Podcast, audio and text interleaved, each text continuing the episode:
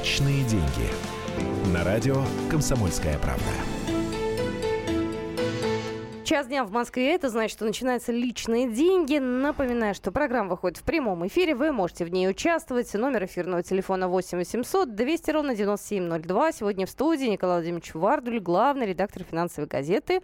Екатерина Шевцова, это я. Здравствуйте. Добрый Вчера мы обсуждали, э, Николай Владимирович, очень э, такую тему любопытную, э, которая касается каждого из нас. И у нас достаточно активно слушатели реагировали.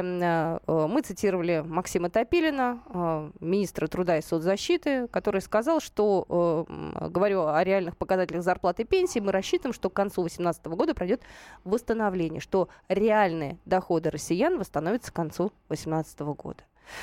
Вчера была моя коллега Александра Краснова, в общем-то, у нее тоже свой взгляд. Я предлагаю небольшую цитату услышать, а потом я очень хотел бы услышать вашу оценку высказывания Максима Топилина, да, и ваш вот, э, Николай Владимирович, авторитетный взгляд. Предлагаю начать с Саши Красновой. Вот что она нам сказала.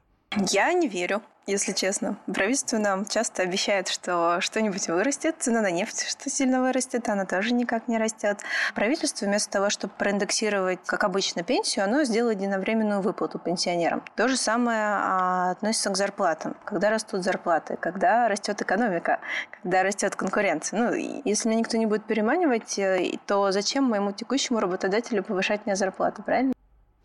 Вот, Саша Краснова так объяснил свою позицию. Вы верите в то, что у нас выйдут люди на докризисный доход к 2018 году?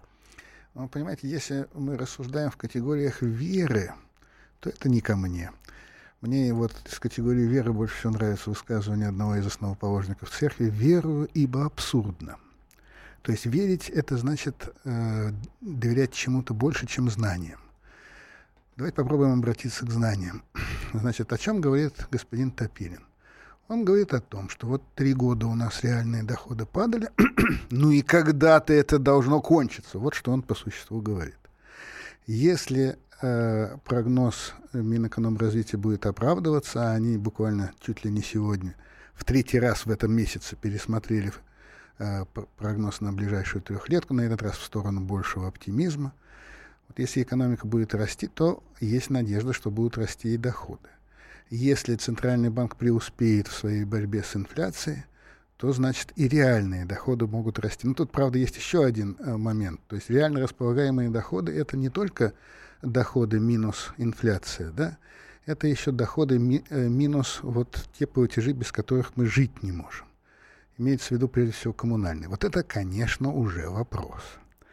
То есть, как будут расти э, коммунальные расходы — как они будут соотноситься с нашей зарплатой, это, в общем-то, да, наука умеет много гитик, и здесь мало кто может предсказать, потому что все в конечном итоге зависит еще и от, от местных властей. А предсказать позиции 85 губернаторов это не ко мне. Значит, что в этой э, постановке, на мой взгляд, самое интересное? На мой взгляд, самое интересное то, что э, вырастут, не вырастут реальные доходы подождем увидим, но будут расти, должны расти. Вопрос в том, будут ли они расти быстрее, чем растет инфляция, скорее всего, да. Быстрее, чем растут э, наши коммунальные платежи, вот здесь большой знак вопроса. Но в целом реальные доходы должны вырасти. Но, еще раз, вот когда господин Топилин обо всем этом говорил, он же у нас относится к социальному блоку. Социальный блок нашего правительства — это вообще отдельная песня — это только в социальном блоке нас лишают накопительных пенсий, для нашего же блага, конечно. Это только в нашем социальном блоке хладнокровно говорят о том, что вот ниже прожиточного минимума в нашей стране живет больше 20 миллионов человек. Но давайте подумаем. Прожиточный минимум у нас совершенно не щедрый. Это не какой-нибудь там welfare в Соединенных Штатах, да, на, на который еще как-то можно жить. То есть на э, минимальный размер оплаты труда жить нельзя. 20 миллионов человек живет. Вопрос, как? Понимаете, вот здесь ответ, на мой взгляд, очевиден. Это значит, что часть доходов они получают в конвертах. Ну, то есть он оформлен на работу на минимальный уровень оплаты труда, меньше нельзя. Остальное, значит, работодатель, чтобы не платить всякие социальные и прочие э, платежи, и подоходный меньше платить, значит, выплачивает в конверте. Раз. Второй момент – это просто теневая экономика в чистом виде. когда человек работает где-то там и никаких э, платежей в бюджет вообще не делает. Хорошо это или плохо? Вы знаете, вот на этот вопрос э, с плеча отвечать я бы не торопился. С точки зрения бюджета, конечно, плохо, а с точки зрения социальной. Вот смотрите, если бы эти 20 миллионов человек действительно ничего не получали свыше минимального размера оплаты труда, я вас уверяю, у нас была бы совсем другая социальная обстановка в стране. И криминальная, и социальная, и перегораживали бы дороги, и, в общем, все эти радости. Да, этого нет. Поэтому вот с точки зрения социальной это совсем не так плохо. На мой взгляд, это э, способ вот, выживания, в котором мы преуспели. Вот что мы точно научились делать за свою историю, это выживать. Выживать в условиях, когда с точки зрения государства это невозможно. А с точки зрения здравого а смысла? С точки, с точки зрения здравого смысла, в общем-то, оказывается, можно, и здравый смысл оказывается сильнее. Так что эта статистика говорит, с одной стороны, о том, что вот, социальный блок нашего правительства замечательно справляется со своими обязанностями, а с другой стороны, говорит о том, что, в общем-то, силу к жизни моих сограждан преуменьшать никак не следует. Сообщение пришло к концу 2018 года. Граждане скорее начнут искать виллу для того, чтобы ворошить сено. Ну, виллы для того, чтобы ворошить сено, да, да, да. Я это все знаю, что оказывается вот у нас сейчас как-то гаражно-дачный капитализм. Ну, то есть капитализм вроде бы есть, а вот если лишить человека, значит, грядки на приусадебном где-то там участке или возможности в гараже, я не знаю, что делать. Правда, я не очень понимаю, что конкретно можно делать в гараже. То есть я знаю, но я не очень понимаю, как на этом можно деньги зарабатывать вот, то тогда, конечно, будет все еще хуже. Но еще раз повторяю, мы привыкли э, вот сами себя бросать грязью, да? Спросите американца на улице, как у тебя дела? Он ответит «файн». При этом он может при этом же оглянуться на урну и посмотреть, а что там такое лежит. Потому что далеко не все в Соединенных Штатах шикарно живут. Да? Спросите любого россиянина, как ты живешь, он вам скажет, только не подумай, что хорошо. Ну, да? прям любого, мне кажется, у нас-то сильное ну, расслоение. в среднем, хорошо, Там в Госдуме среднем. подойти спросить, так... Ну э, да, тех, кто вам точно ответит хорошо, вы не сможете спросить, потому что он проедет с тонированными стеклами мимо. Да. Да? Хотя он скажет, что плохо. Может Тяжело. быть, он тоже. А вот если вы встанете на остановку, как я вот только что ждал транспорт, чтобы доехать до редакции, да, замечательно он здесь ходит, так вот там любой вам скажет, да ты что, и расскажет вам трогательную историю своей жизни. вот на самом деле мы живем лучше, чем об этом говорим. Вот что я хотел сказать. Ой, как это хорошо-то. Это приятно слышать. И, в общем... А такова традиция. Мы же всегда говорили, что у нас ничего нет, а загляните в холодильник. Ну, при Советском Союзе хотя бы, да? Вспомните, какие были дефициты. Да ужас! Заглянешь любому в холодильник, все есть. Да? Сейчас, ну да, вот мы все плачем, потому что нет того, что было в Советском Союзе. Нет уверенности в завтрашнем дне. Да вот сегодня вы работаете, будете вы работать завтра, не будете. Черт его знает, как карта ляжет, как работодатель решит. Да? В этом смысле, да, неопределенность выше. Но а какой из этого нужно делать вывод? Можно плакать, можно говорить, что «ах, государство, да как же оно допускает такое безобразие?» И у вас будет много сочувствующих слушателей. А можно поступать иначе. В конце концов, наша жизнь — это наша жизнь, и она последняя. Поэтому отвечать за нее нам. Поэтому надо повышать свою квалификацию и делать так, чтобы находили нас, работодатели, а не мы, значит, вот ходили по улицам и говорили, как нам плохо, ай-яй-яй-яй, это, ах уж это государство. Ну, некоторые будут сейчас стоять на позиции, что квалификацию повышать негде, живут они в небольших городах, там нет ни работы, ни возможности, ничего, они тоже будут правы они не будут правы, потому что это их жизнь. Если ты с самого начала ставишь на своей жизни крест, это ты ставишь крест. Потом сваливаешь это на государство или там на соседей. А если ты ищешь и находишь, трудно. А кто сказал, что будет легко? Ну вот ты добиваешь. В Москве, кстати, карьеру делают исключительно не москвичи, потому что они более закаленные люди. Ждем вашего опыта. 8 800 200 ровно 9702. Звоните, э, присылайте сообщение 8 967 200 ровно 9702. Я еще раз напоминаю, что у нас программа называется «Личные деньги». Вы можете в ней тоже поучаствовать. Сегодня в студии Николай Владимирович Вардуль, главный редактор финансовой газеты. Мы вернемся через пару минут. Личные деньги.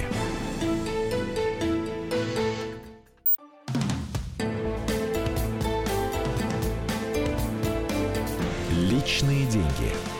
На радио «Комсомольская правда». Продолжается наша программа «Личные деньги». Я хочу нашим слушателям задать вопрос. А вы как живете? Вот вам задать этот вопрос. Ты сейчас едете на машине, либо сидите дома, может быть, на работе слушаете радио «Комсомольская правда», что, мне кажется, не очень правильно. Но, тем не менее, если у вас есть такая возможность, тоже Это позвоните. рабочий полдень, это можно слушать. Может быть, да, да. Ну, у кого-то вечер уже, кто-то, может, домой едет, в части Хабаровск, там уже совершенно другое время суток. Э, Как вы живете? Вот если к вам подошли и задали вопрос, как? Вот что вы на этот вопрос ответите? Вот интересно, на самом деле. Николай Владимирович Вардлин на студии, сегодня главный редактор финансовой газеты. А, Тот же самый вопрос, который задавали вчера. Ваши доходы реальные после кризиса уменьшились или нет? И как вы пытаетесь э, выжить в тех обстоятельствах, в которых вы сейчас находитесь? На что вы готовы пойти? Потому что сидели вне эфира, обсуждали, и Николай Владимирович справедливо сказал, что наши с вами сограждане очень тяжелы на подъем, так скажем, да, в плане изменений своей жизни. Верно я поняла ваш? Да. Да? То есть мы действительно э, с большим трудом что-то меняем, э, идем на какие-то уступки, тем более если уже возраст не 18-20 лет, а чуть побольше. Здравствуйте, говорите, пожалуйста, Владимир. Здравствуйте, здравствуйте. Ростов-на-Дону. Ну что, жизнь значительно ухудшилась. И самое главное, ни, ни одного еще не слышал, внимательно слежу за комсомолкой, за передачей вашей и за другими. Никто не объяснил, почему и кто ввалил этот проклятый э, доллар, э, имеется в виду рубль, рублем обвалил. Я вот военный пенсионер до вот этой всей катавасии получал больше двух тысяч долларов. Была жизнь прекрасная. Сейчас еле-еле меньше тысячи долларов получаю. Это что такое? Жена, э, учительница у меня, э, получает 12-15 тысяч. Это в Крыму. Э, Директор школы получает 100 тысяч. Вы, наверное, скандал слышали, какой там был э, в Симферополе, когда по 600, по 700 тысяч главбух получал э, Симашка больницы. Это больница, Это да. вообще какой-то кошмар. Значит, э, жизнь значительно ухудшилась. Я еще раз говорю, хоть я и военный пенсионер, но даже и у нас э, вопросы возникают и к правительству, и к, непосредственно к руководству правительства. Тем более Дмитрий Медведев что-то такую допустил ошибку, когда он таким людям, как крымчане, я часто езжу в Крым, вижу, потому что люди, у людей совершенно поменялось настроение, особенно у крымчан. Надо срочно исправлять положение, срочно. Спасибо большое. У нас обычно ждут решения от кого-то сверху, я поняла. То есть э, приедет какой-то хороший человек, примут какое-то правильное решение, и жизнь тут же наладится. Ну, это советский подход. Это вот раньше, да, то есть надо было добиться приема в парткоме, э, изложить свою позицию по любому поводу. Там, я не знаю, муж изменяет, там, я не знаю, там, путевку детям в лагере не дает, что угодно. И вот там мудрые люди все решат. Да, это вот такой стереотип, который был, который сейчас, по-моему, к счастью, не работает. Да? Э, Что касается вот звонка нашего слушателя, ну, понимаете, это привычка 90-х мерить свою доходу, доходы в долларах. Это уже давно ушло в сторону, потому что, слава богу, долларизация нашей экономики гораздо стала меньше. Это первое. Второе. Если пенсионер получает тысячу долларов, то м, соседи-пенсионеры м, будут ему завидовать. Ну, это почти скажу 70 так тысяч просто. рублей сейчас, извините, если Пенсионер. тысяча пенсионер. долларов. Если он говорил Вы про знаете 2000. пенси- пенсии в 70 тысяч Ну, рублей? Нет, конечно. Ну, Но вот я знаю чуть побольше, конечно, чем 15 тысяч 20. Есть там определенные надбавки и так далее. Там, ну, Не, ну это военные пенсии, да, там, это там другая есть история. своя Мгм. история, но тем не менее денег вполне достаточно. Чтобы было, было раньше в долларах больше, почему упал рубль? Ну да, я понимаю, что, в общем-то, военный человек хочет знать, кто это сделал, ну, потом поступить с ним значит, в соответствии с законами военного времени. Никто этого не сделал. Вот нет такого человека, который бы можно было сказать, вот он, а ту его. Нет, нет, нет. А было бы так просто, если Было был, бы- да? Да, жизнь тогда была бы гораздо проще. Вот упали цены на нефть. Они упали в три раза. В три раза. Кто это сделал? Ну да, это сделали, значит, вот э, саудовцы в первую очередь, потому что они боролись таким образом не с нами, не с нами. Вот есть э, такая привычка у нас сейчас, она все больше становится популярной. Вот пошел дождь за окном, это происки Соединенных Штатов против России. Да? Нет. Цены на нефть поднялись из-за того, что Саудовская Аравия боролась с Соединенными Штатами. Это вот со сланцевой историей Да, да, связано, да, потому конечно. что появились американские производители нефти и стали теснить вот традиционных производителей арабских с их э, рынков. Ну и началась конкурентная борьба, конкурентная борьба за счет понижения цены. да, жесткая совершенно борьба. В результате страдали все. Не думайте, что саудовцы не страдали. Э, первый раз за всю историю Саудовская Аравия обратилась к внешнему займу. Когда это было? Когда в этой стране считали деньги? В Саудовской Аравии упали зарплаты бюджетников.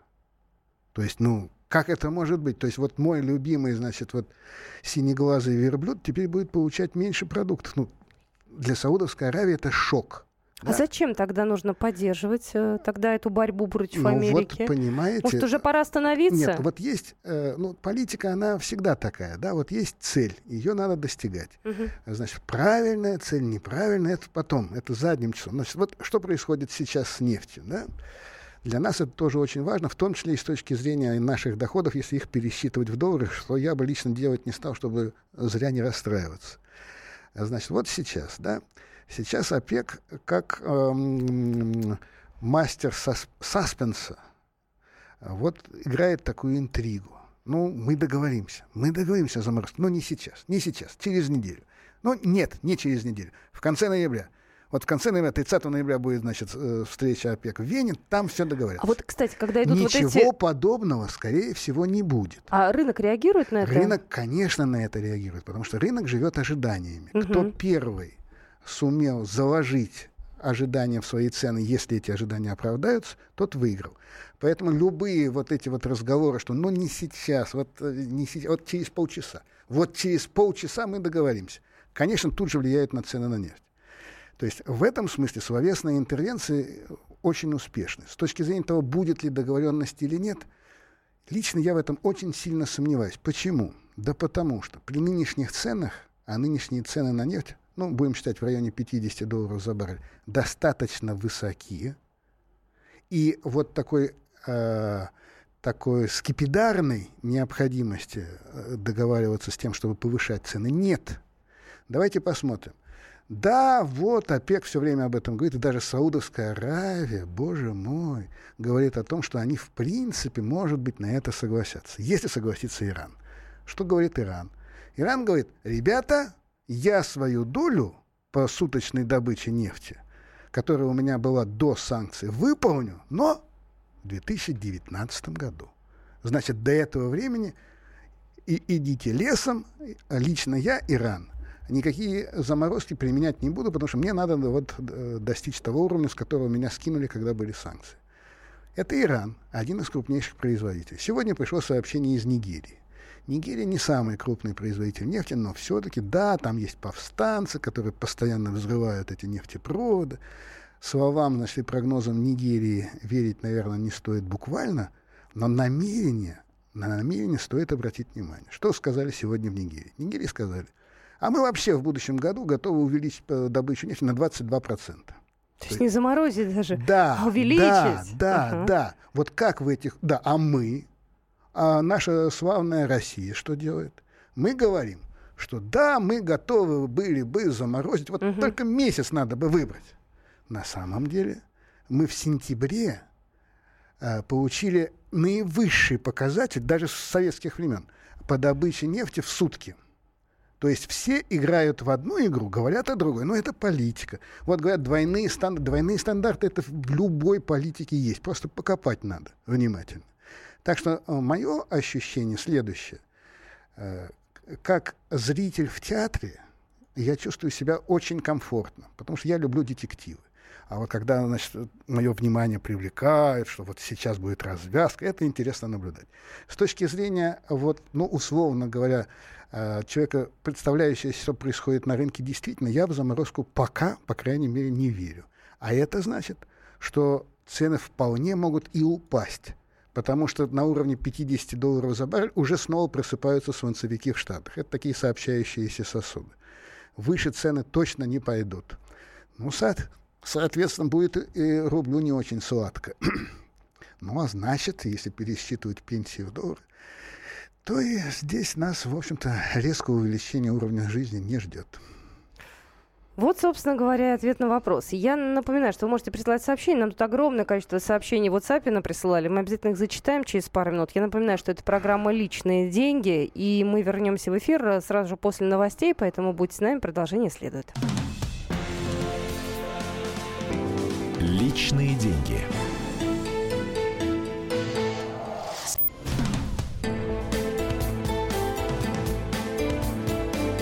Личные деньги.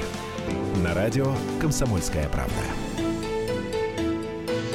Продолжается программа «Личные деньги». В студии Николай Владимирович Вардуль, главный редактор финансовой газеты. Я Екатерина Шевцова. И нам приходят сообщения. С вашего позволения зачитаю некоторые.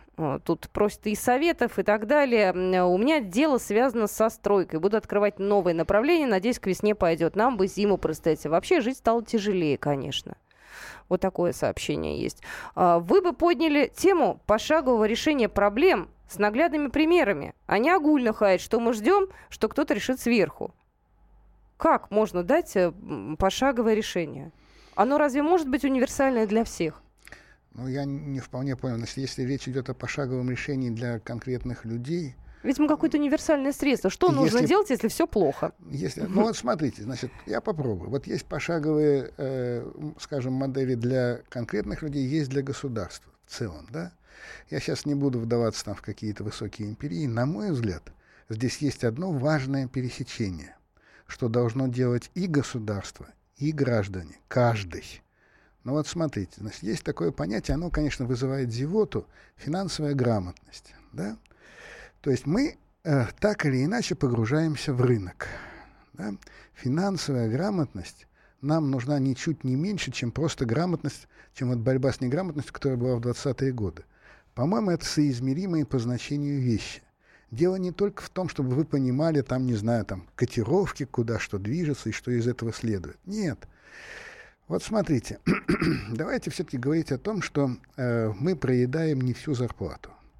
Ну, не все, но вот кто-то, да, кто-то у нас не живет от зарплаты до зарплаты, у кого-то есть свободные деньги.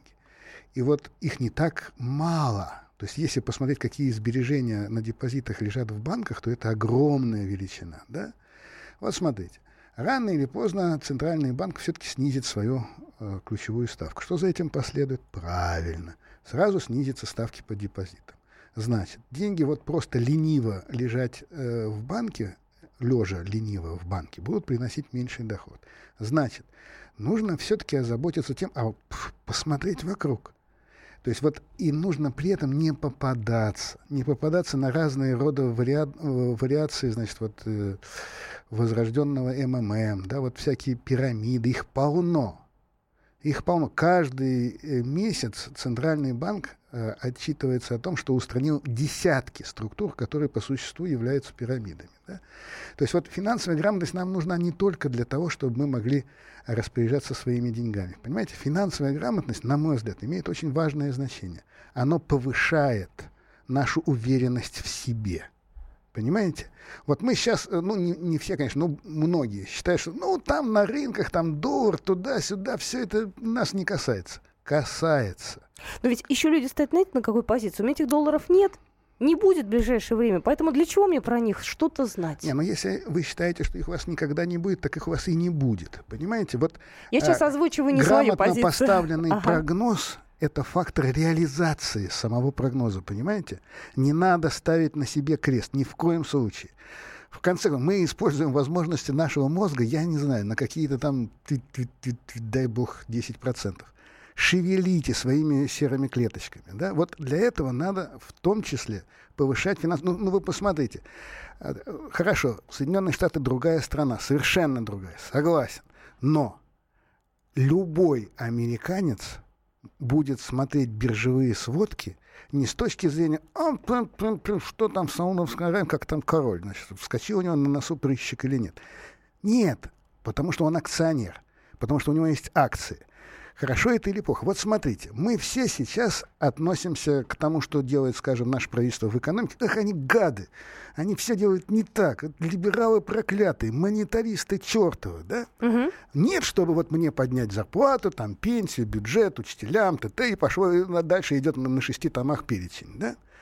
А иначе мы будем, мы будем по-другому понимать, понимаете? И вот не будет того, что есть сейчас, сейчас с самого начала. Вот ошибка э, э, реформ э, в нашей стране, одна из, заключалась именно в этом, по-моему. Именно в том, что не уделялось внимания тому, чтобы люди стали интегрированы в новое общество. Понимаете, вот, ну хорошо, была приватизация. Мы все, конечно, ах, этот рыжий. Ну и понеслась, да? На самом деле, одна из целей приватизации, так и не реализованная, заключалась в том, чтобы изменить социальный состав населения чтобы у нас действительно появились какие-то ценные бумаги, чтобы мы действительно были интегрированы в рынок. А тогда, что тогда... с этими ценными бумагами большинство ну, вот, сделало? Ну, э, я, например, у, у меня до сих пор ваучер лежит э, под, под стеклом, у меня там на нем есть даже подпись э, Чубайс. То есть я надеюсь, когда-нибудь на Сотбис, на его продать. Шутка. Э, я тоже поступил вот по-советски совершенно с ним, да? Значит, дело заключается в том, что вот с тех пор у нас все время идет разлад реформы это плохо, э, любое правительство это плохо, потому что правительство реально занимается экономикой. Мы же в экономику не интегрированы. Мы просто вот а, строим свои отношения с работодателем в лучшем случае. Ну, понятно, что он гад и нас недостаточно поддерживает, все норовит уволить. Угу.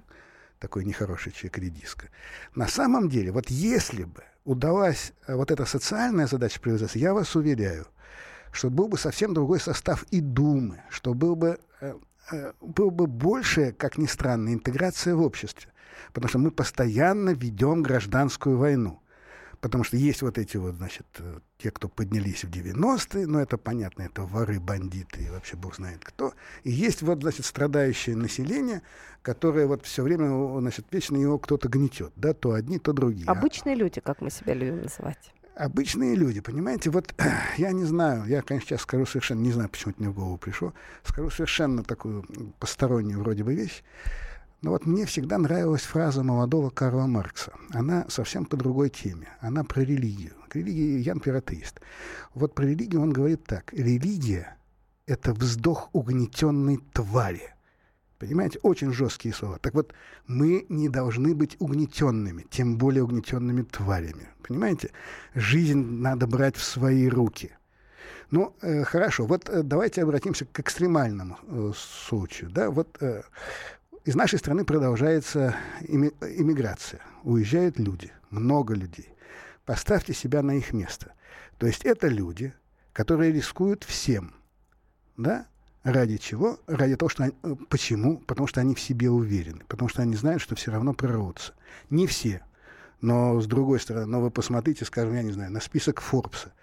Не наш, а мировой. Я вас уверяю, что вы найдете там много тех, кто так или иначе связан с эксклюзивом. Потому что талантливых людей у нас полно. Другое дело, что здесь они не всегда находят себе, значит, вот быстрое применение. Но они готовы рисковать всем для того, чтобы хотя бы в следующем поколении вот э, получился успех.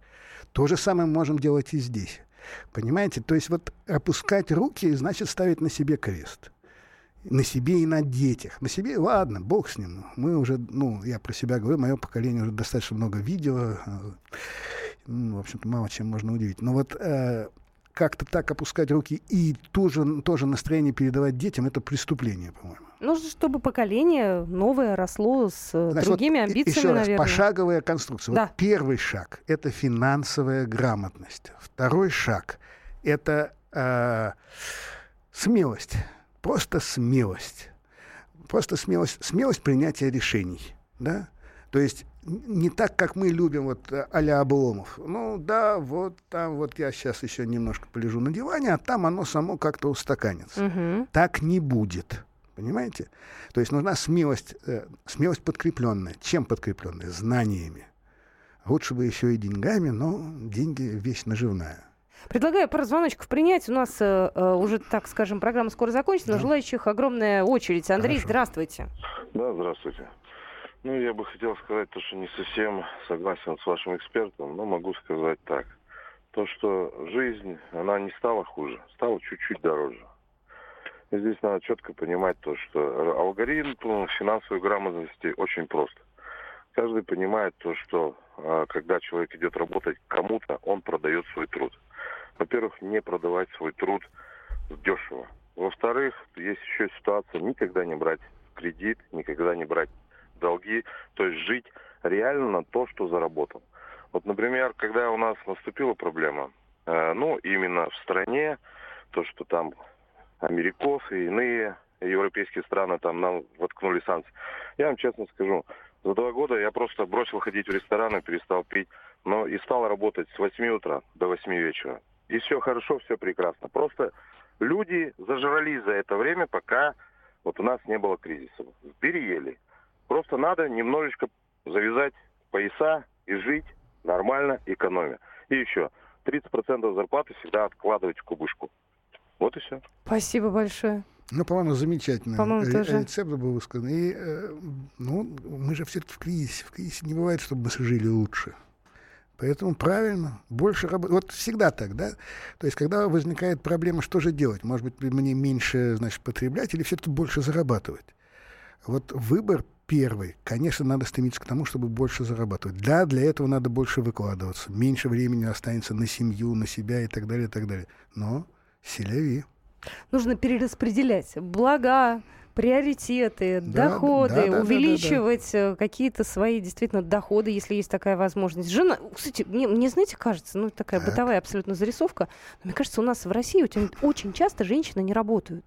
Даже если денег в семье мало, все равно женщина сидит дома и гордо не работает и занимается ребенком. Может, и этот момент пересмотреть. Ну, это Уже такая. вопрос общем-то, личного выбора. Я здесь, ну, в общем-то, сторонник больше таких домостроевских позиций. Почему? Нет, каждый выбирает свой путь. Да? Если женщина считает, что вот э, домашняя нагрузка, и она с ней, значит, справляется, и вот это ее вклад, и, и в семье есть деньги для того, чтобы она не работала, так это же А прекрасно. если в семье нет денег, а все остальное остается, Ну, да, так. так не бывает. Если нет денег, то, конечно, их надо находить. Так не бывает, что вот денег нет, а я и не буду их искать. Ну, это, это тупик. Если меньше времени на семью, зачем тогда работать? Это вот такой вопрос пришел. Зачем тогда работать? Ну, понимаете, ради детей, ради их образования, ради будущего. Понимаете, вот э, даже не своего. То есть ведь цель жизни, на мой взгляд, это обеспечить будущее с- вот следующему поколению, там, не знаю. Вот такое будущее, какое вы хотите, которое вы считаете достойно их. Ну так вот на это и надо работать. А вот про будущее мы поговорим уже в следующей программе «Личные деньги». А благодарю Николая Владимировича Вардулю, главного редактора финансовой газеты. На этом мы «Личные деньги» на сегодня заканчиваем. Огромное спасибо. Всего доброго. Всего хорошего. Личные деньги.